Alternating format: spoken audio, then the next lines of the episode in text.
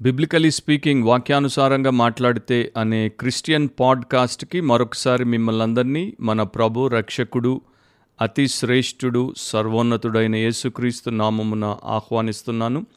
ప్రతి వారము దేవుడి యొక్క ఉచితమైనటువంటి కృపచేత ఈ పాడ్కాస్ట్ ద్వారా వాక్యానుసారంగా లేక బిబ్లికల్గా ఆలోచించడం మాట్లాడడం పనిచేయడం లేక జీవించడం ఇవన్నీ కూడా మనకి ఉపయోగకరంగా ఉండునట్లు వాక్య వ్యతిరేకమైన లోకంలో వాక్య వ్యతిరేకమైన సమాజంలో వాక్యాన్ని విడిచిపెడుతున్నటువంటి అనేక క్రైస్తవ సంఘాల్లో బ్రతుకుతున్నటువంటి మనము తిరిగి వాక్యం దగ్గరికి రావడం వాక్యమైనటువంటి దేవుణ్ణి మన ప్రభువుగా రక్షకుడిగా కలిగి ఉన్నాము కనుక ఆయన యొక్క ఆలోచన ప్రకారం ఆయన ఆదేశాన్ని మన జీవితంలో మనము గైకొనడానికి ఇదే ఒక మార్గము కనుక ఈ పాడ్కాస్ట్ యొక్క ప్రధాన ఉద్దేశమై ఉంది అండ్ అలాంటి ప్రేరేపణ దయచేసినటువంటి దేవదేవునికి కృతజ్ఞతాస్థుతులు చెల్లిస్తున్నాను.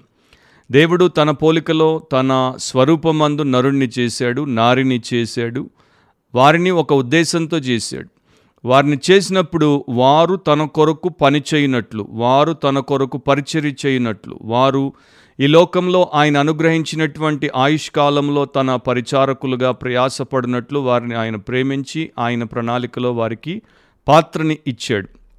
సో మనుషులు దేవుడి మహిమ కొరకు వాడబడాలి ఇతరుల మేలు కొరకు వాడబడాలి అంటే తప్పకుండా వారు దేవుడి కొరకు వారికి ఇవ్వబడినటువంటి ఏదో ఒక విధమైనటువంటి పరిచర్యను చేయాలి.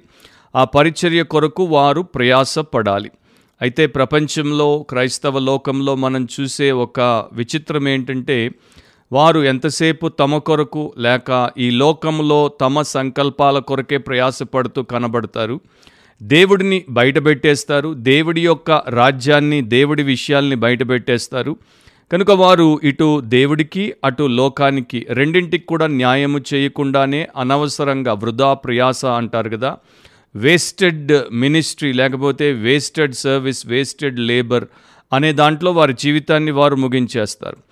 మిగతా వారు లోకంలో వారికి ఇవ్వబడినటువంటి వృత్తి ఉద్యోగం వ్యాపారం ఏదైనా సరే వారు చేసినప్పుడు దాంట్లో దేవుడి మహిమ ఇతరుల మేలు కలగకుండా కేవలం స్వార్థం కోసం కేవలం స్వంతం కోసం కేవలం స్వప్రయోజనం కోసమే చేస్తే అది కూడా నిత్యత్వంలో దేవుడి విషయాల కొరకు లెక్కలోనికి రాదు. సో బైబిల్ గ్రంథంలో నేర్పబడుతున్నటువంటి సత్యములను మనము తెలుసుకోవడము ఆ ప్రకారం ఆలోచించి జీవించడం మనందరికీ కూడా చాలా చాలా అవసరం ఉంది అండ్ ఈ రోజున చాలామంది దీనికి దూరంగా ఉన్నారు. అందుకనే ఈనాటి మన బిబ్లికలీ స్పీకింగ్ వాక్యానుసారంగా మాట్లాడితే అనే పాడ్కాస్ట్లో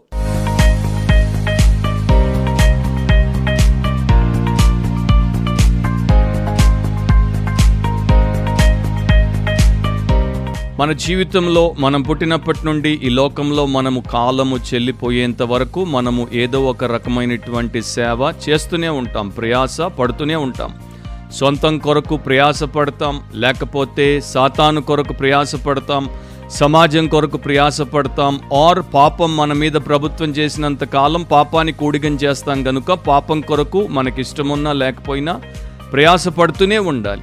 మరి ఇక్కడ మానవుడు దేవుడి కొరకు సృష్టించబడినప్పుడు మానవుడు దేవుడి కొరకు ప్రయాసపడకుండా తన కొరకు లేక ఇప్పుడు చెప్పబడినటువంటి ఈ అంశముల కొరకు ఈ విషయముల కొరకే ప్రయాసపడుతూ తన జీవితాన్ని ముగించేస్తే ఆ జీవితము నిరుపయోగము లేకపోతే నిర్వీర్యం అయిపోయినటువంటిది ఆ జీవితానికి దేవుడు నిన్ను నన్ను పిలవలేదు. అలాంటి జీవితంలో మనం ఉండుట ఆయన యొక్క ఉద్దేశం కానే కాదు.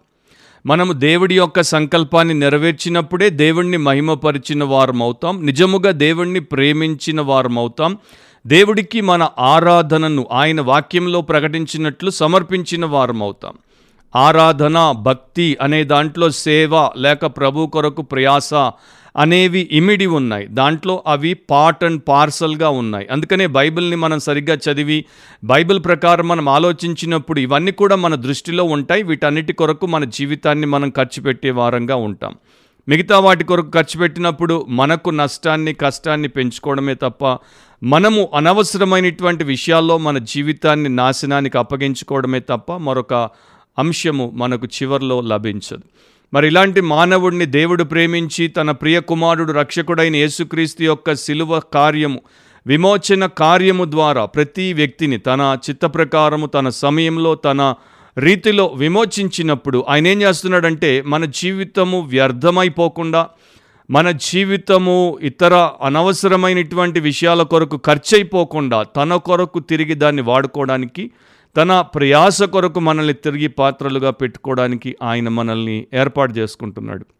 సో దేవుడి పిల్లలముగా మారినటువంటి మనము దేవుడి పరిచారకులముగా మారినటువంటి మనము ఇక్కడ పరిచారకులు అంటే చాలామందికి ఉన్నటువంటి ఒక ఆలోచన ఏంటంటే పాస్టర్లు లేకపోతే ఇవాంజలిస్టులు మిషనరీలు బైబిల్ బోధకులు ఆర్ ఇతరత్ర సేవలో ఉన్నటువంటి వారు మాత్రమే పరిచారకులు మనం కాదు అని అనుకుంటారు. అది ఒక అపోహ అది వాక్యములో లేనటువంటి ఒక విషయం.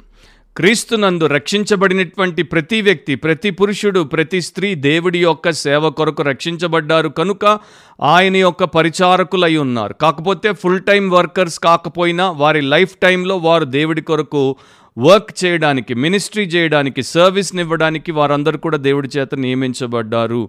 అని బైబిల్ మనకి చెప్తోంది. So labouring for the lord is a great blessing ప్రభు కొరకు ప్రయాసపడుట అనేది చాలా గొప్ప దీవనకరమైనటువంటి విషయం.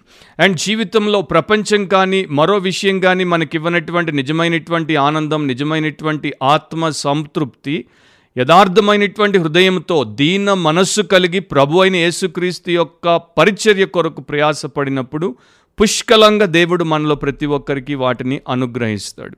బైబిల్లో అనేక అంశాలు లేకపోతే అనేక అధ్యాయాల్లో దేవుడి విషయాలు రాయించాడు. మనకున్నటువంటి కార్యక్రమం క్లుప్తంగా ఉంటుంది కనుక కొన్నింటిని నేను మీ దృష్టికి తీసుకుని వస్తాను. న్యూ టెస్టిమెంట్లో మత్తయి సువార్త ఇరవయో అధ్యాయం ఒకటి నుండి పదహారో వచనం వరకు మీరు తర్వాత చదువుకోండి. అక్కడ యజమాని తన యొక్క ద్రాక్ష తోటలో పని చేయడానికి పనివారిని ఆయన రోజంతా పిలుస్తూనే ఉంటాడు. మరి ఇక్కడ తన ద్రాక్ష తోటలో పనుంది గనుక పనివారి యొక్క అవసరాన్ని గుర్తించి యజమాని వచ్చి ఆ పనివారిని వారున్న చోట నుండి ఆయన పిలుచుకొని ద్రాక్ష తోటలో పనికి పెట్టుకుంటున్నాడు. వారికి వారి యొక్క పని ప్రకారం న్యాయముగా ఎంతైతే జీతం ఇవ్వాలో దాన్ని ఇస్తానన్నాడు. చివరిలో ఇచ్చాడు కూడా. సో ఇక్కడ దేవుడికి పనివారు అవసరం. దేవుడి యొక్క పరిచర్య కొరకు ప్రయాసపడేటువంటి వారు అవసరం. ఆయన పిలిచేటువంటి వారు దానికి వెంటనే స్పందించి ఆ పనిలోనికి ప్రవేశించాలి అని ప్రభు నేర్పించాడు. మీరు ఆ యొక్క చాప్టర్లో ఆ ప్యాసేజీని చదివినప్పుడు ఐదు సార్లు ఆయన పిలిచాడు. ఉదయం ఆరు గంటలకి తొమ్మిది గంటలకి పన్నెండు గంటలకి మూడు గంటలకి ఐదు గంటలకి. మనం ఈ రోజున లోకంలో పని యొక్క వేళల్ని తీసుకుంటే అంటే మన వర్క్ టైమింగ్స్ని తీసుకుంటే most of the time nine to five ఉంటుంది. ఒకప్పుడేమో ట్వెల్వ్ అవర్స్ ఉండేది మార్నింగ్ సిక్స్ నుండి సిక్స్ వరకు ఉండేది. మనం ఏ రకంగా తీసుకున్నా కూడా ఇక్కడ పగలంతా కూడా తన కొరకు పని చేయడానికి ద్రాక్ష తోటలో ప్రభు పనిలో వారిని పెట్టుకున్నట్టు మన జీవితకాలం అంతా కూడా మనము ప్రభు కొరకు రక్షించబడిన తర్వాత నుండి మనము ప్రభు కొరకు ప్రయాసపడేటువంటి వారంగా ఉండాలి. We must be labouring for our dear lord మన ప్రియమైనటువంటి రక్షకుడి కొరకు మనము ప్రయాసపడేవారిగా ఉండాలి. అండ్ అది ఊరికే ఆ ప్రయాసాన్ని ఆయన మన దగ్గర తీసుకోడు. దానికి తగిన జీతం ఇస్తాడు శ్రేష్టమైనటువంటి ఫలాన్ని ఇస్తాడు. కనుక దేవుడి కొరకు ప్రయాసపడి గొప్ప ప్రతిఫలం పొందుట కన్నా మానవుడి యొక్క జీవితానికి ఉన్నటువంటి ధన్యత ఏంటి? నా ఇప్పుడు విచిత్రం ఏంటంటే ప్రపంచం సంగతి పక్కన పెట్టేసి మన భారతదేశం సంగతే తీసుకుంటే ఇప్పుడు వార్తాపత్రికలు కావచ్చు న్యూస్ మీడియా ఎలక్ట్రానిక్ మీడియా కావచ్చు నిరంతరం మనకు చెప్పేది ఏంటంటే దేశంలో నిరుద్యోగ సమస్య అన్ఎంప్లాయ్మెంట్ ప్రాబ్లం పెరిగిపోతుంది. చాలామంది విద్యావంతులు ఉన్నారు కానీ వారికి సరైనటువంటి ఉద్యోగాలు లేవు. కనుక వారు వీధుల్లో తిరుగుతున్నారు. ప్రపంచంలో ఉద్యోగాలు లేక మనుషులు నిరుద్యోగులుగా ఉంటే దేవుడి సంఘములో లేకపోతే ప్రభు అయిన యేసుక్రీస్తు యొక్క రాజ్యంలో అనేకమైనటువంటి ఉద్యోగాలు లేక పరిచర్యలు లేక సేవలు లేకపోతే ఉపకారములు చేసేటువంటి భాగ్యము ఉన్నప్పటికీ కూడా చాలామంది ఇంకా నిరుద్యోగులుగా ఉండుట ఎంత ఎంత విచిత్రము అండ్ ఎంత దారుణమైనటువంటి విషయం. ఇక్కడ మనకి బైబిల్ ప్రకారం ఆలోచించుట అవసరం అండ్ బైబిల్ ప్రకారం ఆలోచించినటువంటి ఒక గొప్ప వ్యక్తి మన ప్రభు అయిన యేసుక్రీస్తు యొక్క అనుచరుడు ఆయన ప్రియ శిష్యుడు అపోస్తలుడు అనేకులకు అప్పుడు ఇప్పుడు ఆశీర్వాద కారణంగా ఉన్నటువంటి వ్యక్తి అపోస్తలుడైన పౌలు. ఆయన కొరంతి సంఘానికి పత్రిక రాసినప్పుడు మొదటి కొరంతి మూడో అధ్యాయం ఎనిమిది తొమ్మిది వచనాల్లో ఏం చెప్తాడో నేను చదువుతాను. దాంట్లో ఆయన యొక్క మనస్తత్వం ఏంటి ఆయన వ్యక్తిత్వం ఏంటి దేవుడితో ఆయనకున్నటువంటి అనుబంధం ఏంటి ఆయన దేవుడి విషయాల్లో కలిగినటువంటి వ్యవహారం ఏంటి అనేది మనకు చాలా స్పష్టంగా బయలుపరచబడుతుంది. నాటువాడును నీళ్ళు పోయివాడును ఒక్కటే. ప్రతివాడు తాను చేసిన కష్టము కొలది జీతం పుచ్చుకొనును. మేము దేవుని జత పనివారమై ఉన్నాము. మీరు దేవుని వ్యవసాయమును దేవుని గృహమునై ఉన్నారు. సో దేవుడు మేము కలిసి ఈ పని చేస్తున్నాం. మేము దేవుని యొక్క జత పనివారమై ఉన్నాం. సంఘముతో చెప్తున్నాడు మీరు దేవుని యొక్క వ్యవసాయమును ఆయన యొక్క గృహమునై ఉన్నారు. మీ కొరకు మేము దేవుడితో కలిసి పనిచేస్తున్నాం. మీ క్షేమం కొరకు పనిచేస్తున్నాం. మీ రక్షణ కొరకు పనిచేస్తున్నాం. లేకపోతే మీ యొక్క విశాలత కొరకు క్రీస్తు యేసులో ఉన్నటువంటి ఆ గొప్ప ఉన్నతమైనటువంటి పరిస్థితిలోనికి ఆయన పోలికలోనికి మీరు రావడానికి మేము ప్రయాసపడుతున్నాం అంటాడు తెలుగు బైబిల్లో అక్కడ ఎనిమిదో వచనంలో తాను చేసిన కష్టము కొలది అని ఉంటుంది. కష్టము అనే పదం ఉంది. కొన్ని బైబిల్స్లో ఇంగ్లీష్లో అక్కడ లేబర్ అని ఉంటుంది. అంటే ప్రయాస. గ్రీక్ న్యూ టెస్టిమెంట్లో కోపాస్ అనేటువంటి పదాన్ని పౌలు వినియోగించాడు. ఆ పదం యొక్క యథార్థమైనటువంటి అర్థం ఏంటంటే బీటింగ్ అని అర్థం. అంటే బాగా నలుగగొట్టబడుట. దేవుని కొరకు ఒకడు ప్రయాసపడినప్పుడు నలిగిపోతాడు. అది చాలా బహు ప్రయాసతో కూడుకున్నటువంటి విషయం. శారీరకంగా నలిగిపోతాడు మానసికంగా నలిగిపోతాడు. ఎందుకంటే ప్రభు యొక్క పని చాలా చాలా గంభీరమైనది but at the same time very demanding అంటే చాలా ఎక్కువ మన దగ్గర నుండి ఆశించేటువంటిది. ఒక వ్యక్తి రోజంతా కూడా దాదాపు పదిహేను గంటల సేపు ఒక పనిలో మరి శారీరకంగా చాలా విపరీత స్థాయిలో కష్టపడ్డాడు అనుకోండి సాయంత్రం ఇంటికి వచ్చేసరికి ఎంత అలసిపోతాడో కూర్చోడానికి కానీ లేకపోతే నిలబడడానికి కానీ భోజనం చేయడానికి కూడా అతనికి ఎలా అవకాశం లేకుండా మంచాన అలా పడిపోతాడో అలా ప్రభు కొరకు ప్రయాసపడుట అని అపోస్తులైనటువంటి పౌలు అక్కడ రాస్తున్నాడు. So to wear oneself out in the work of God లేకపోతే in the labour of lord అనేది ఇక్కడ అపోస్తులైనటువంటి పౌల్ ద్వారా దేవుడు మనకు చూపిస్తున్నాడు. సో దేవుడు అలాంటి పనిని తన కుమారుడైనటువంటి యేసుక్రీస్తుకి ఇచ్చాడు. ప్రభు అయిన యేసుక్రీస్తు ఆ రకంగానే ఈ లోకంలో ప్రభు కొరకు ప్రయాసపడ్డాడు. అండ్ మనం కూడా అదే మార్గంలో నడిచి అదే పనిని చేయాలి అని గుర్తుపెట్టుకోవాలి ఈ పని మనము రారాజు కొరకు ప్రభువుల ప్రభు కొరకు నిత్యుడగు దేవుని కొరకు చేస్తున్నాం. అండ్ ఇది నిలబడేటువంటిది కనుక మనం ఈ పని చేయుట ఎంతో అవసరమై ఉన్నది. సో ఇక్కడ దేవుడి యొక్క పరిచర్యకి సంబంధించినటువంటి మొదటి విషయంలోనే ఆయన ఎలాంటి పనికి మనల్ని పిలుస్తున్నాడో మనం అర్థం చేసుకుంటే దానికి మనము న్యాయం చేయగలమా? దాంట్లో మనం ఉన్నామా? నిలబడున్నామా? లేదా అనేది మనం తెలుసుకున్నప్పుడు మనము పురికొల్పబడ్డానికి ఉపయోగం ఉంటుంది. చాలా సంవత్సరాల క్రితం డాక్టర్ బేకర్ జేమ్స్ కౌతన్ అనే ఒక క్రైస్తవుడు పరిశుద్ధుడు ఆయన బ్యాప్టిస్ట్ ఫారిన్ మిషన్ ఎగ్జిక్యూటివ్గా ఉండేవాడు. ఆయన ఒక పని చేసుకునేవాడు but at the same time ప్రభు యొక్క పరిచర్య కోసం ప్రయాసపడేవాడు. ఒకానొక సందర్భంలో ఆయన ఇలా చెప్పాడు నన్ను నేను ఒక చైనీస్ కూలీగా చూసుకుంటాను. చైనీస్ కూలీ తన యొక్క భుజం మీద ఒక దండాన్ని ఒక పోల్ని పట్టుకొని అటు ఇటు బరువులు వేసుకొని అతడు దారిన పోయి పని చేసుకుంటాడు. సో నేను కూడా నన్ను ఒక చైనీస్ కూలీలాగా చూసుకుంటాను. ఎందుకంటే నా భుజం మీద దేవుడు పెట్టినటువంటి ఈ యొక్క పోల్ ఒకవైపున నా ఆఫీస్ వర్క్తో అండ్ ఇంకొక వైపున నా ప్రభు అయిన యేసుక్రీస్తు యొక్క పరిచర్య లేక అది ప్రసంగం కావచ్చు మిషనరీలను పంపడం కావచ్చు మరో రకమైనటువంటి సంస్థ అంటే మిషన్ స్టేషన్కి నేను సేవలు అందించడం కావచ్చు అది ఇంకో వైపు ఉంటుంది. అంటే ఒక కూలి తన భుజం మీద అటు ఇటు సమానంగా బరువు ఎలా మోస్తాడో అలా ఈ యొక్క బేకర్ జేమ్స్ ఒకవైపున ఈ లోకంలో తనకున్నటువంటి ఉద్యోగపు భారాన్ని ఇంకొక వైపున ప్రభు తనకు పెట్టినటువంటి పరిచర్య భారాన్ని సమానంగా మోసాడు. అండ్ ఈ రోజున చాలామంది క్రైస్తవులు ఉద్యోగము వృత్తి వ్యాపారం చేసేవారు ఏం చేస్తారంటే వారు ఇంబ్యాలెన్స్డ్గా ఉంటారు. వారికి మొత్తం అంతా కూడా అటువైపే కిందికి వారి యొక్క లోక సంబంధమైనటువంటి స్వంత పనికే వారు బరువునిచ్చేసి పూర్తిగా ఇటువైపు పైకి లేచి ఏమీ మోయకుండా ఉంటారు. లేకపోతే రెండు వైపులా అదే లోక సంబంధమైనటువంటి బరువులు వేసుకొని బతుకుతూ ఉంటారు. దేవుడి యొక్క పరిచర్యలో వారి యొక్క ప్రయాసకు అవకాశమునివ్వరు. సో ప్రతి ఒక్కరు పౌలులాగా ప్రతి ఒక్కరు బేకర్ జేమ్స్ లాగా ఆలోచించి వాక్యానుసారంగా బ్రతికితే ఎంత బేషుగా ఉంటుంది అండ్ ప్రపంచంలో ఎంతమందికి బాగు జరుగుతుంది. యేసు ప్రభు కూడా యోహాన్ సువార్త తొమ్మిదో అధ్యాయం నాలుగో వచనంలో చెప్పారు పగలున్నంత వరకు నన్ను పంపిన వాని క్రియలు మనము చేయుచుండవలెను రాత్రి వచ్చుచున్నది అప్పుడు ఎవడను పని చేయలేడు. అంటే నీలో ప్రాణమున్నంతసేపు నీ యొక్క బ్రెయిన్ నీ బాడీకి సిగ్నల్ పంపుతున్నంతసేపు నీ హార్ట్ బీట్ చేస్తున్నంతసేపు బ్లడ్ని పంప్ చేస్తున్నంతసేపు నీ నాడి పల్స్ కొట్టుకుంటున్నంతసేపు నీవు నీ కాళ్ళ మీద నిలబడగలిగినంతసేపు నీ యొక్క చేతులు నరాల్లో బలమున్నంతసేపు నీవు ఈ లోకంలో చివరి శ్వాస కలిగి ఉన్నంత వరకు ప్రభు కోసం ప్రయాసపడాలి. ఆయన నిన్ను పంపాడు లోకంలోనికి. ఆయన క్రియలు నీవు చేస్తూ ఉండాలి. మనము చేయిచుండవలను అని యేసుప్రభు చెప్పాడు. తర్వాత మనం ఈ లోకాన్ని విడిచిపెట్టినప్పుడు రాత్రి వచ్చేసినప్పుడు అప్పటిక మనం పనిచేయడానికి అవకాశమే ఉండదు. నోబుల్ సర్వీస్ అంటారు దీన్ని. అంటే ఘనమైనటువంటి యోగ్యమైనటువంటి సేవ పరిచర్య.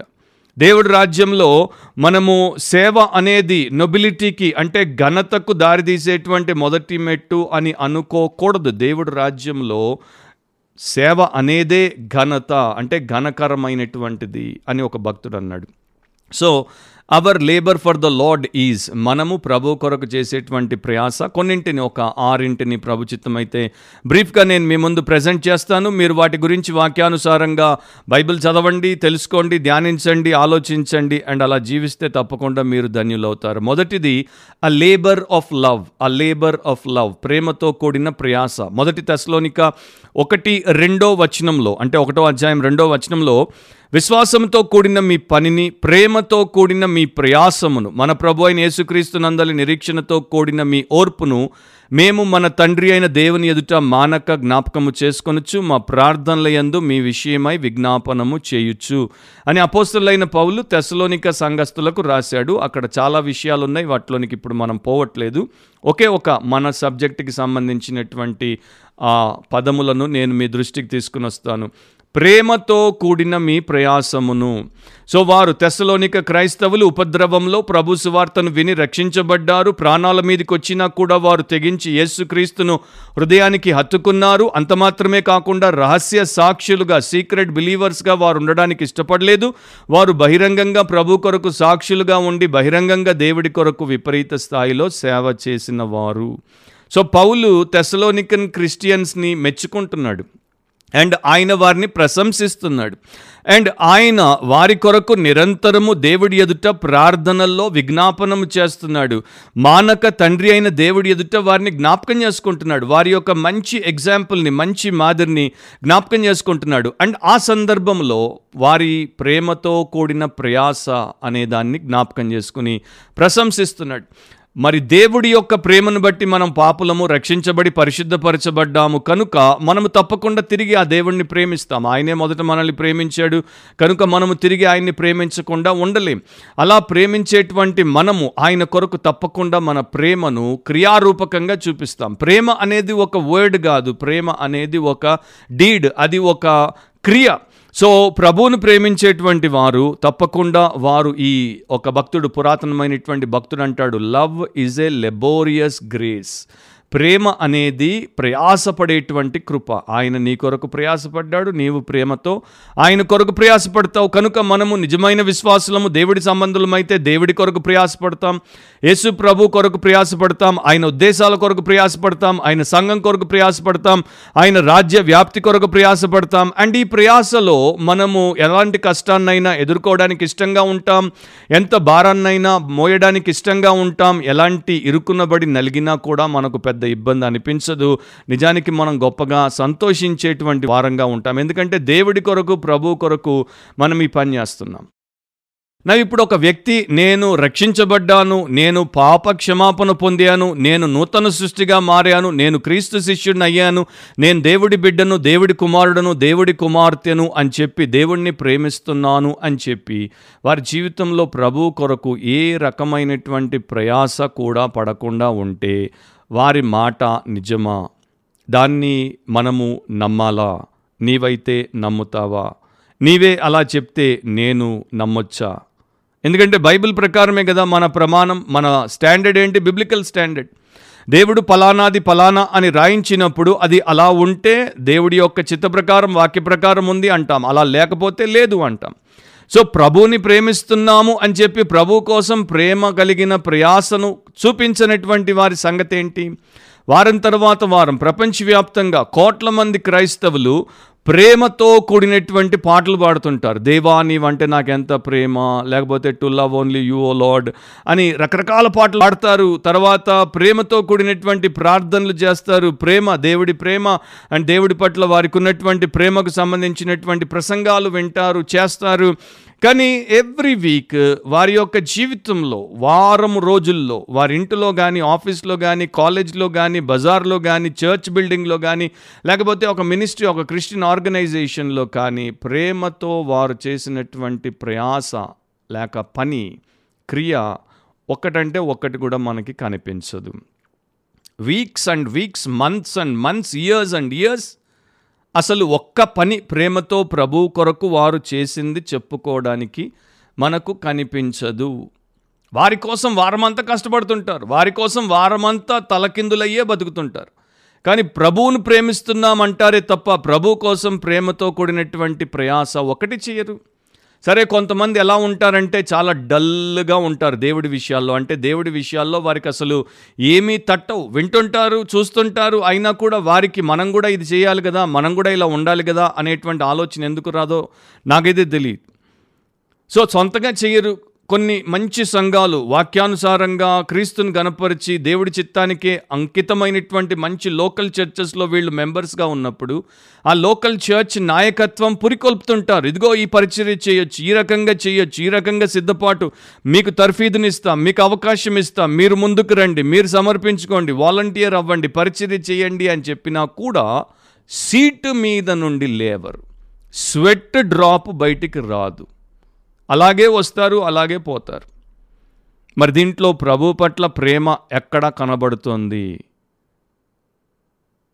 ఇగ్నేషియస్ లొయలో అనే ఒక మరి ఆయన కేథలిక్ థియోలాజియన్గా ఆయన యొక్క సిద్ధాంతాల విషయంలోనికి మనం వెళ్ళకపోయినప్పటికీ ఆయన దేవుడి పట్ల ఒక మంచి పని చేశాడు. దేవుడు అంటే భక్తి ప్రేమ కలిగినటువంటి వ్యక్తిగా సామాజికంగా చాలామందికి ఉపయోగపడేటువంటి పనులు ప్రభు పెరట చేశాడు. ఆయన స్థాపించినటువంటి ఎడ్యుకేషనల్ ఇన్స్టిట్యూషన్స్లోనే లక్షల మంది చదువుకోవడం అండ్ ఆ సమయంలో సువార్త విని రక్షణ పొందడం అనేది కూడా ప్రపంచంలో జరిగినట్టు మనకు రికార్డులు చెప్తున్నాయి. ఆయన ఇలా ప్రార్థన చేశాడు. ఓ మంచి ప్రభువా నీకు తగినట్టు మేము సేవ చేయుట మాకు నేర్పించుము.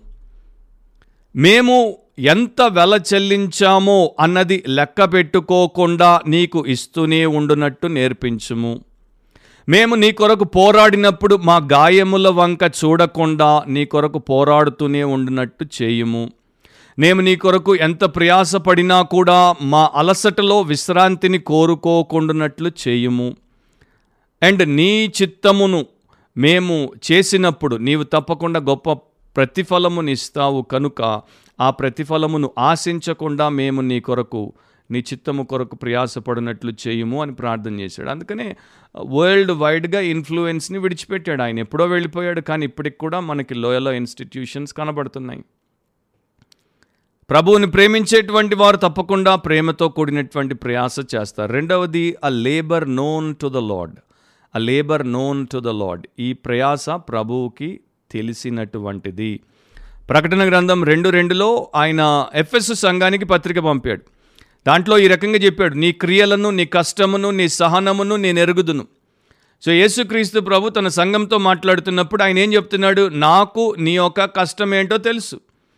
నీవు నా కొరకు పడుతున్నటువంటి ప్రయాస ఏంటో తెలుసు. నీవు నా కొరకు చేస్తున్నటువంటి సేవ ఎంత భారభరితమైందో తెలుసు. ఎందుకంటే నేను దాన్ని చూస్తున్నాను. అగ్ని నేత్రములు కలిగినటువంటి దేవుడు ఆయన. ఆయన కన్నార్పకుండా నిన్ను కునుకక నిద్రపోక కాపాడేటువంటి వాడు. కేవలం కాపాడడం మాత్రమే కాదు నీకు కావలసినటువంటి సమస్తాన్ని నీకు కూర్చిపెట్టేటువంటి దేవుడు. నీవు నిద్రపోతున్నప్పుడు లేక తన ప్రియులు నిద్రపోతున్నప్పుడు సమస్తాన్ని సమకూర్చేటువంటి దేవుడు. But at the same time నీ అవసరాన్ని చూసినటువంటి దేవుడు నిన్ను ఆదుకున్నటువంటి దేవుడు మరి ఆయన కొరకు నువ్వు ఏం చేస్తున్నావు అది కూడా చూస్తాడు కదా. నీవు ఎంత కష్టపడుతున్నావు అనేది ఆయన చూస్తాడు కదా. దాని దాన్ని అంచనా వేస్తాడు కదా కన్సిడర్ చేస్తాడు కదా. ఆయనకి తెలియంది ఏముంటుంది? సో మంచి చేసినా చెడు చేసినా ఆయన దృష్టిలో నుండి అది తప్పింపబడదు. ఆయనకి అది స్పష్టంగా తెలుస్తుంది. మరి ఆయన చూస్తున్నాడు అన్నప్పుడు ఒక్కరోజు ఆయన కొరకు ప్రయాస పడకుండా నీవు కానీ నేను కానీ ఎలా బ్రతుకగలం? ప్రభువుని ప్రేమిస్తున్న వారము ప్రభు కోసం ఆయన చూస్తున్నా కూడా పని చేయకుండా ఎలా ఉండగలం? సో ఇంత స్పష్టంగా బైబిల్లో దేవుడు రాయించిన దాన్ని ఎన్నిసార్లు తిప్పారో ఎన్నిసార్లు చూశారో ఎన్ని బైబిళ్ళు మార్చారో కానీ ఇంకా బుద్ధి రాలా. ఇంకా భక్తిలో ఒక్క అడుగు కూడా పైకి రాలా అనేటువంటి తరహాలోనే చాలామంది ఉన్నారు. సో మన మినిస్ట్రీ కావచ్చు మన సర్వీస్ కావచ్చు మన లేబర్ కావచ్చు it is all in his glorious view. ఆయన యొక్క మహిమ దృష్టిలో అది ఆయనకి ఖచ్చితంగా స్పష్టంగా కనబడుతూనే ఉంది. మరి ఎంత చేశావు అన్నది ఆయన చూస్తూనే ఉన్నాడు. సో నీ విమోచకుడికి అంతా తెలుసు కనుక నీవు ప్రభు కొరకు ఒక్కొక్కరు ఒక్కొక్క రకంగా ప్రభు కొరకు పరిచర్య చేస్తారు ప్రయాసపడతారు. అందరూ అపోస్తులైనటువంటి పౌలు స్థాయిలో ప్రయాసపడరు. ఐ నో దాట్ ముప్పదంతలు అరవదంతలు వ- నూరంతలు ఒక్కొక్కరికి ఇవ్వబడినటువంటి కృపను బట్టి వారు ప్రభు కొరకు ప్రయాసపడతారు. కానీ ఆ ప్రయాస అనేది ప్రతి ఒక్కరు పడతారు. రక్షించబడినటువంటి ఆత్మపూర్ణులైన వాక్యం చేత పోషించబడేటువంటి తర్ఫీదును పొందేటువంటి ప్రతి ఒక్కరూ ప్రభు కోసం ప్రయాసపడతారు. అందుకని ఆయన ఏం చేశాడంటే బైబిల్ గ్రంథంలో అక్కడక్కడ అక్కడక్కడ సంఘాలకు రాసిన పత్రికల గురించి చెప్తున్నాను.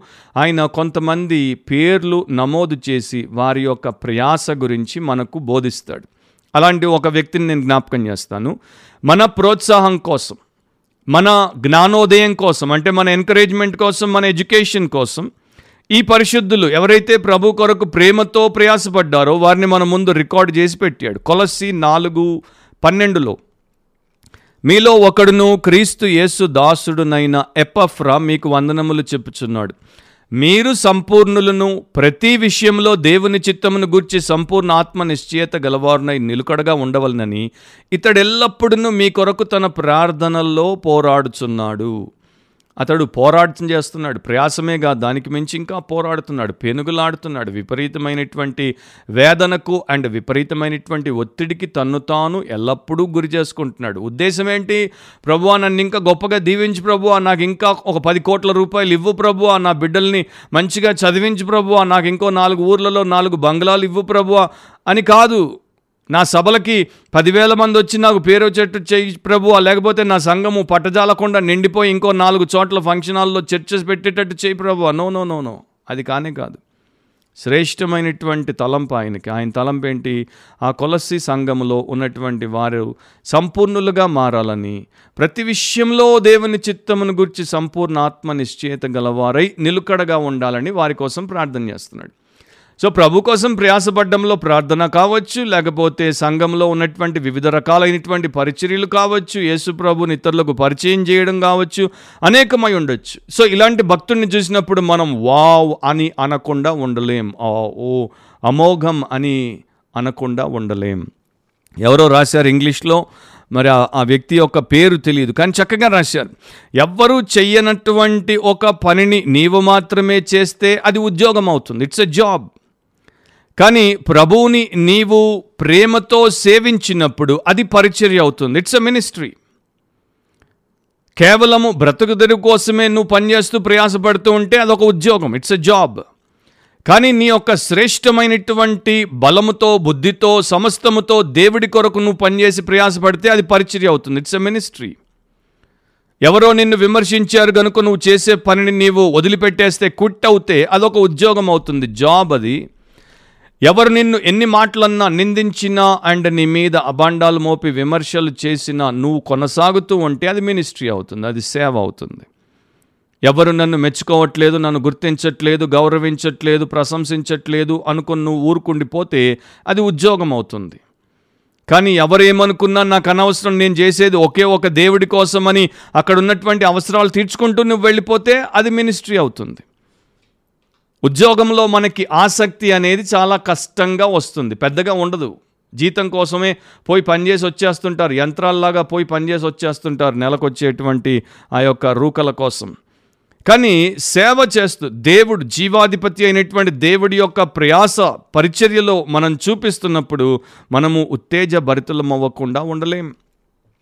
యావరేజ్ చర్చెస్లో ఎలాంటి వారు ఉన్నారంటే అక్కడ ఉన్నటువంటి జాబ్స్ చేస్తారు. చర్చ్ జాబ్స్ చేసేటువంటి వారే యావరేజ్ చర్చెస్లో నిండి ఉన్నారు. కానీ గ్రేట్ చర్చెస్లో గొప్ప సంఘాల్లో ఎలాంటి వారు ఉన్నారంటే అక్కడ దేవుడి యొక్క పరిచర్యలో వీరు పూర్తిగా నిమగ్నమైపోతారు.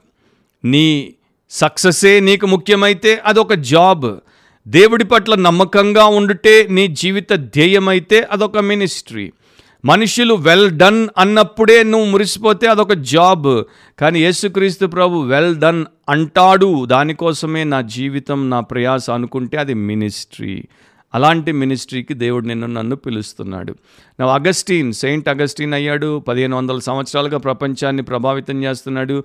ఆయనకున్న జ్ఞానం చాలా గొప్పదని ఆయన యొక్క పరిచర్య చాలా గొప్పదని ఆయన ఇన్ఫ్లుయెన్స్ చాలా గొప్పదని ప్రపంచం చెప్పుకుంటుంది. కానీ ఆయన ఒక పాస్టర్గా మారినప్పుడు ఆయనకు ఎదురైనటువంటి పాస్టోరల్ ఈ ఛాలెంజెస్ అంటారు అంటే పాస్టర్లకు ఎదురయ్యేటువంటి సవాళ్ళు పాస్టోరల్ రెస్పాన్సిబిలిటీ యొక్క బర్డన్ కింద ఆయన నలిగిపోయినప్పుడు చాలా చాలా మరి విలవిల్లాడిపోయాడు. అగస్టీన్ అంతకు మునుపు పాస్టర్లను విమర్శించేవాడు. కానీ ఆయన పాస్టర్ అయిన తర్వాత ఆయనకు అర్థమైంది ఆయన ఎంత చేతగాని వాడో పరిచర్యలో ఉన్నటువంటి ఈ యొక్క బాధలు అండ్ ఈ యొక్క బరువులను మోయుట ఆయన కష్టమైపోయినప్పుడు ఆయన గుర్తించాడు నాకు కావాల్సినటువంటి స్ట్రెంగ్త్ లేదు అండ్ కావాల్సినటువంటి స్కిల్ లేదు బలము లేదు అండ్ ఈ యొక్క నైపుణ్యత లేదు. అండ్ రెండింటిని గుర్తించినప్పుడు ఆయన కనిపించిందంట అగస్టిన్ ఎంత మూర్ఖుడు అగస్టిన్ అన్ని చేయగలడు అనుకున్నాడు కానీ రోజున అగస్టిన్ ఎలా పగిలిపోయే స్థితిలోకి వచ్చేసాడని దేవుడు అగస్టిన్ని చూసి నవ్వుతున్నాడు. తన స్నేహితుడైనటువంటి ఒక బిషప్కి ఒక ఉత్తరంలో ఆయన ఈ మాటలన్నీ కూడా రాస్తాడు. అండ్ దాంట్లో అంటాడు అప్పుడు నన్ను నేను తగ్గించుకున్నాను. నాకు స్ట్రెంగ్త్ స్కిల్ రెండు లేవు. బలము నైపుణ్యత రెండు లేవు. ఒక పాస్టర్గా పనిచేయడానికి అని నేను తెలుసుకున్నప్పుడు అప్పుడు నేను తగ్గించుకున్నాను. ఇక అప్పటి నుండి నాకున్నటువంటి కష్టమును దేవుడి మీద నేను మోపేసి ప్రార్థనలో ఆయన బలమును ఆయన సహాయమును పొందుట అండ్ వాక్యము ద్వారా ఆయన యొక్క పాఠములను నేను తెలుసుకొని పురికొల్పబడి ఆయన కొరకు సేవ చేయుటను మొదలుపెట్టాను అని అంటాడు. అందుకనే ఇంకా పదిహేను వందల సంవత్సరాల తర్వాత కూడా అగస్టిన్ గురించి నేను మీకు చెప్తున్నారు మీరు వింటున్నారు. మూడవది a labour that will last forever a labour that will last forever అంటే నిత్యము ఉండేటువంటి ప్రయాస కొలసీలకు రాసినప్పుడు ఒకటో అధ్యాయం ఇరవై ఎనిమిది ఇరవై తొమ్మిది వచనాల్లో పౌలు భక్తుడు రాస్తాడు ప్రతి మనుషుని క్రీస్తునందు సంపూర్ణునిగా చేసి ఆయన ఎదుట నిలవబెట్టవలనని సమస్త విధములైన జ్ఞానంతో మేం ప్రతి మనుష్యునికి బుద్ధి చెప్పుచు ప్రతి మనుష్యునికి బోధించచ్చు ఆయనను ప్రకటించుచున్నాం. అందునిమిత్తం నాలో బలముగా కార్యసిద్ధి కలుగజేయు. ఆయన క్రియాశక్తిని బట్టి నేను పోరాడుచు ప్రయాసపడుచున్నాను. చాలామంది దీన్ని వెంటనే పక్కన పెట్టేస్తారు. ఇది సేవకులకు సంబంధించిన వచనాలు ఇవి పాస్టర్లు మిషనరీలు బైబిల్ బోధకులు లేకపోతే ఇంకొక ఇవాంజలిస్టులు వారు చూసుకోవాల్సింది. నోనో ఇది వారికి ముఖ్యంగా అనిపించినప్పటికీ ఇది క్రైస్తవ సంఘానికి రాయబడింది విశ్వాసులకు రాయబడింది. దాంట్లో ఆయన దేవుడి కోసం ఎందుకు ప్రయాసపడుతున్నాడో చెప్తున్నాడు ప్రతి మనుష్యుణ్ణి. అతడు దేవుడి కొరకు క్రీస్తులో యేసును ప్రకటించి యేసు కొరకు ఆ మనుషునికి సమస్త విధములైన జ్ఞానంతో చేయాల్సిన బోధ చేసి బుద్ధి చెప్పి క్రీస్తులో అతన్ని సంపూర్ణునిగా నిలబెట్టడానికి ఆమెను సంపూర్ణురాలిగా నిలబెట్టడానికి. ఈ పరిచర్య కేవలం సేవకులే చేయాలా? బైబిల్లో హెబ్రి మూడు చదివితే ఒకరికొకరు మీరు బుద్ధి చెప్పుకుంటూ అని చెప్పాడు.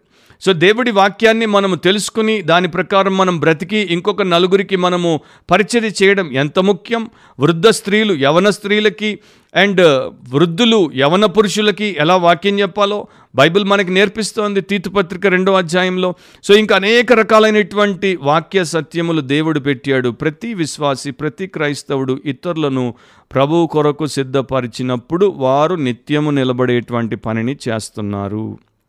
సో ఒక సేవకునిగా ఆయన అపోస్తులైన పౌలు యొక్క ప్రయాస దేనికోసం పోరాటం దేనికోసం భూసంబంధమైనటువంటి వాటి కోసం కాదు అశాశ్వతమైన వాటి కోసం కాదు కొద్ది మాత్రమే అంటే కొంతే ఉపయోగపడేటువంటి మినిమల్ యూస్ కోసం కాదు ఆయన పరలోకం కోసం పనిచేస్తున్నాడు ఆయన నిత్యము నిలబడేటువంటి వాటి కోసం పనిచేస్తున్నాడు అండ్ ఆయన ప్రభు దృష్టిలో ఘనముగా ఎంచబడేటువంటి వాటి కోసం ఆయన ప్రయాసపడుతున్నాడు. So labour for things that will last forever నీవు ప్రతిరోజు నీ బుద్ధిని నీ బలాన్ని నీ బ్రతుకును వాడినప్పుడు అవి నిరంతరము నిలబడేటువంటి వాటి యొక్క పరిచర్య కొరకు ప్రయాసములో వినియోగించు. అప్పుడు నీకు ప్రయోజనం ఉంటుంది.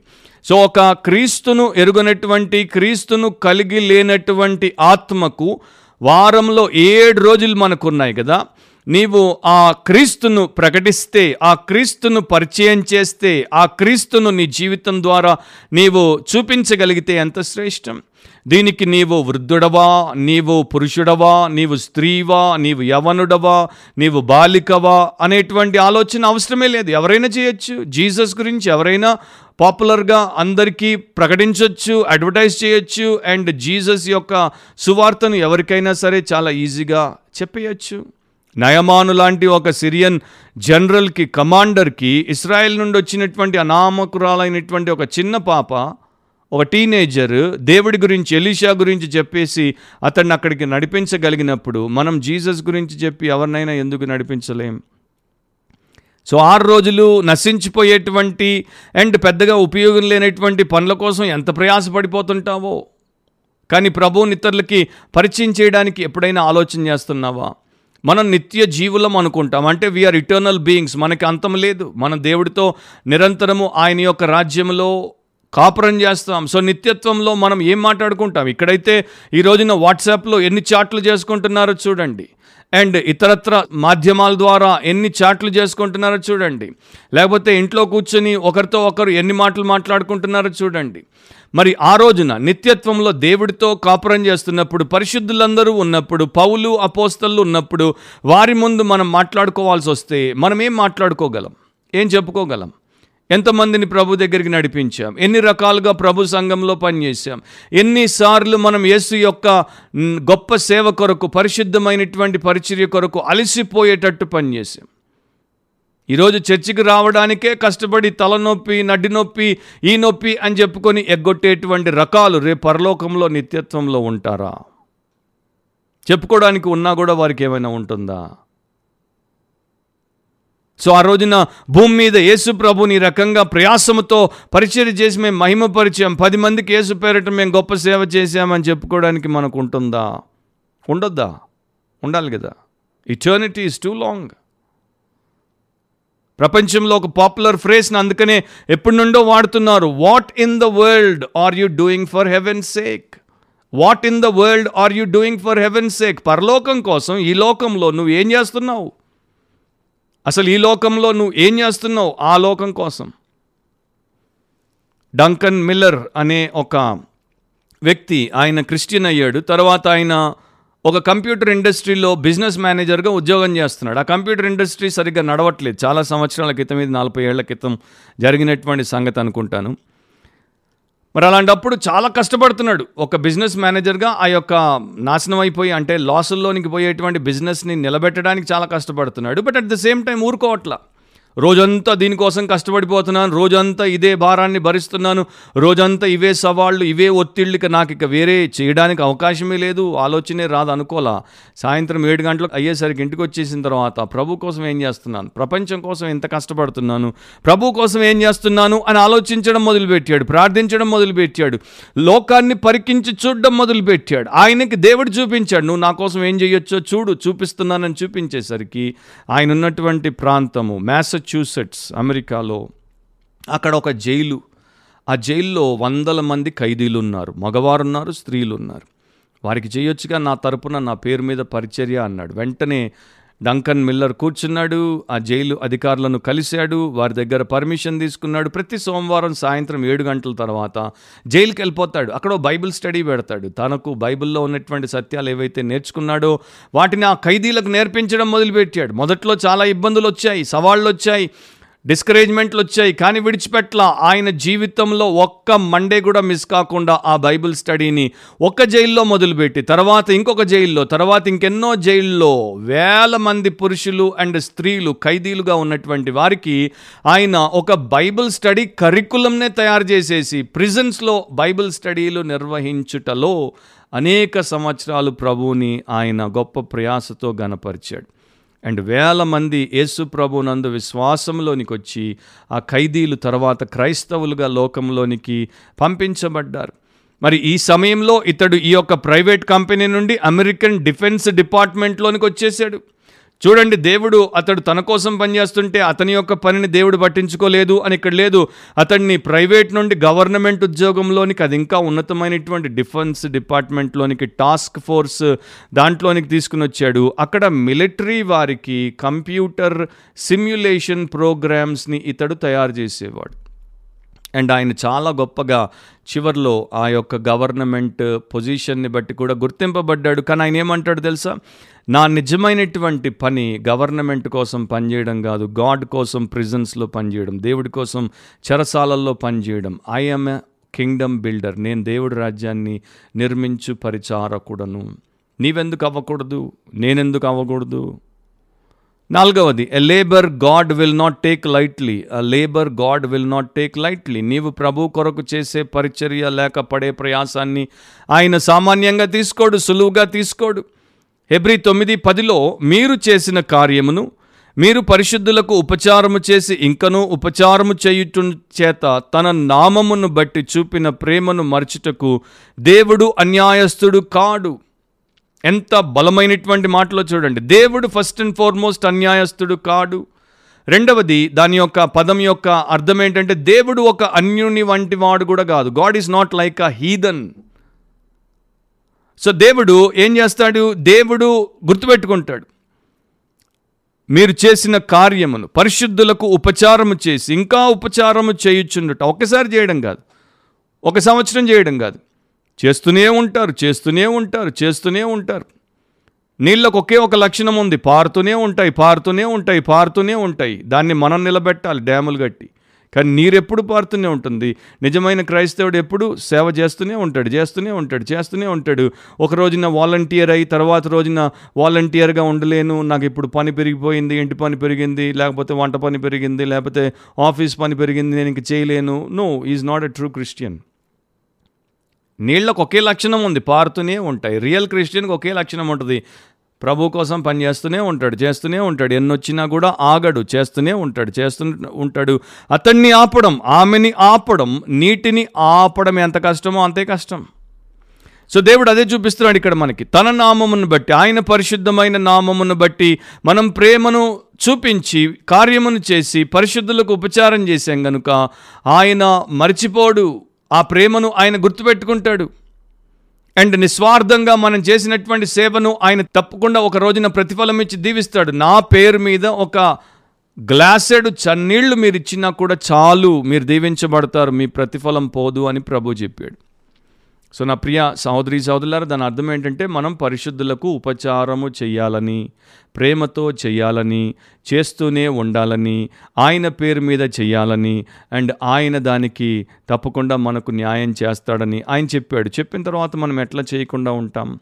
అసలు ఇంతకీ బైబిల్లో హెబ్రి ఆరు పదిలో ఈ వచనం ఉందని నీకు తెలుసా? ప్రియ సహోదరుడా సహోదరి తెలుసా? తెలిస్తే ఇతర పరిశుద్ధుల పట్ల నీవింతవరకు ఏదైనా ఉపచారం చేసావా చెయ్యాలి అన్న ఆలోచనైనా నీకు వచ్చిందా ఆర్ ఈ మధ్య కాలంలో లాస్ట్ వన్ వీక్లో లాస్ట్ వన్ మంత్లో ఆర్ లాస్ట్ వన్ ఇయర్లో పరిశుద్ధులకి ఏసు పేరట ఏదైనా ఉపచారం చేసావా చేయకపోతే లక్షల మంది సంఘాలకు వస్తారు ఏళ్ళు ఏళ్ళు దశకాలు అంటారు చూడండి. డికేట్స్. పదేళ్ళు వచ్చారు ఇరవై ఏళ్ళు వచ్చారు ముప్పై ఏళ్ళు వచ్చారు. కానీ పరిశుద్ధులకు ఒక్కటంటే ఒక్క పరిశుద్ధమైన ప్రేమతో కూడినటువంటి క్రియ చేయలేదు. Not even a single deed done in the name of God వారిని ఏమనాలి? వావు కాదు. ఓ ఓ ఓ అనాలి. అయ్యో అయ్యో అయ్యో అనాలి. నేతన్ సి షాఫర్ అనే ఒక భక్తుడు ఇలా రాశాడు. జీవితము ముగింపులోనికి వచ్చేసినప్పుడు ఉండేటువంటి ఒకే ఒక ప్రశ్న ఏంటంటే నీవెంత సంపాదించి కూర్చుకున్నావు అన్నది కాదు నీవు ఎంత ఆయన పేరట ఇచ్చేసావు నీవు ఎన్ని జయించావు అన్నది కాదు నీవు ఎంత బాగా చేసిన ప్రతిదాన్ని చేసావు నీవు ఎంత నీ కొరకు దాచిపెట్టుకున్నావు అన్నది కాదు నీవు ఎంత త్యాగం చేసావు అండ్ నీవెంత ఘనతను పొందావు అన్నది కాదు నీవెంతమందికి ఎన్ని రకాలుగా సేవ చేశావు? ఐదవది a labour that will not be lost a labour that will not be lost అంటే ఈ ప్రయాస వ్యర్థం అవ్వదు మొదటి కొరంతి పదిహేను యాభై ఎనిమిదిలో కాగా నా ప్రియులారా మీ ప్రయాసం ప్రభు నందు వ్యర్థము కాదని ఎరిగి స్థిరులను కదలని వారును ప్రభు కార్యాభివృద్ధి అందు ఎప్పటికీ ఆసక్తులనై ఉండుడి. ప్రపంచంలో మనం చేసేటువంటి ప్రయాస మన పని వ్యర్థమైపోతుంది. And most of the time దానికి సరైనటువంటి ప్రతిఫలం కూడా రాకపోవచ్చు. మీరు కార్చిన చెమటకి మీరు కార్చిన రక్తానికి మీరు ఇచ్చినటువంటి గంటలకి దినాలకి సంవత్సరాలకి మీ యొక్క బలమంతటికి మీకు కనీసం వన్ పర్సెంట్ రిటర్న్ కూడా ఈల్డ్ కూడా వెనక్కి వస్తుందో లేదో గ్యారంటీ లేదు. కానీ ప్రభునందు ప్రయాస వ్యర్థం కాదు. ప్రభునందు ప్రయాస అంటే దేవుడికి సంబంధించిన యేసుక్రీస్తు ప్రభుకి సంబంధించినటువంటి పరిచర్య సేవ ఉపకారము ప్రయాస ఎన్నటికీ వ్యర్థం కాదు. కనుక పౌలు అంటాడు అది వ్యర్థం కాదని తెలుసుకున్నప్పుడు మీరేం చేస్తారు? స్థిరులుగా ఉంటారు కథల్ని వారుగా ఉంటారు. ప్రభు కార్యాభివృద్ధి నందు ఇంకా ఎప్పటికీ ఆసక్తులు అవుతూనే ఉంటారు. నేను ముప్పై ఏళ్ళు సేవ చేశాను అని సంతోషించను. ప్రభు నాకు నీవు ఇంకొక ముప్పై ఏళ్ళు ఇచ్చినా కూడా దీనికి డబుల్ దీనికి ట్రిపుల్ నేను చెయ్యాలి ప్రభు అనే ఆలోచించాలి. సో చేస్తూనే ఉండండి. ఏసు నామమున పరిచర్య చేస్తూనే ఉండండి. ప్రయాస పడుతూనే ఉండండి. దాంట్లో ఎదుగుతూనే ఉండండి. దేవుడి కొరకు ఆత్మలను సంపాదిస్తూనే ఉండండి. దేవుడి కొరకు సంఘంలో సేవ చేస్తూనే ఉండండి. పరిశుద్ధులకు ఉపకారమును చేస్తూనే ఉండండి.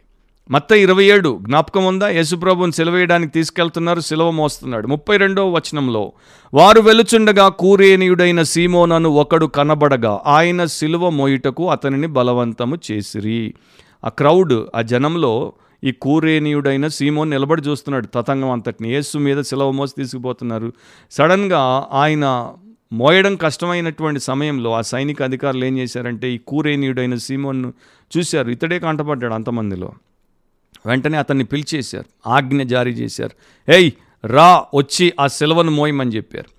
కూరేనీయుడైన సీమోను కుయ్యన్లా కయ్యన్లా. వచ్చాడు మౌనంగా ఆయన సిలువను మోసాడు సో లోకంలో మనం చూసేది ఏంటంటే దేవుడు ఆయా సమయాల్లో నోబడీలను పిలుస్తాడు. అంటే ఏ పేరు ప్రఖ్యాతి ఏమి లేనటువంటి వారిని యేసు సెలవును మోయమని పిలుస్తాడు. యేసు సేవకు రమ్మని పిలుస్తాడు. ఆ టైంలో ఎక్స్క్యూజెస్ ఇవ్వకూడదు ఆ టైంలో రీజన్స్ చెప్పకూడదు ఆ టైంలో డిఫెన్సివ్గా మారకూడదు ఆ టైంలో సింపుల్గా కుయ్యనక కయ్యనక యేసు సిలువను మోయిట ఎంత ధన్యత అండి. ఇప్పుడు రెండు వేల సంవత్సరాలుగా అచ్చైనటువంటి ఎన్ని భాషల్లో బైబిల్స్ అచ్చయ్యాయో మత్త ఇరవై ఏడు కావచ్చు మార్కు పదిహేను కావచ్చు దాంట్లో యేసుప్రభు యొక్క సిలువ కార్యాన్ని చదివిన ప్రతి క్రైస్తవుడు సరిగ్గా బైబిల్ని చదివే ప్రతి భక్తుడు భక్తురాలు ఈ కూరేనియుడైన సీమోనును దాటిపోలేరు. వారు అతన్ని చదివారు అతడెవడో అని ఆలోచించారు.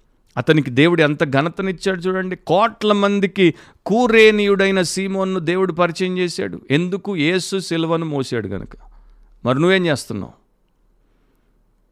సో దేవుడు నిన్ను నన్ను అలాగే పిలిచేశాడు అనుకో అప్పుడు నువ్వేం చేస్తావు?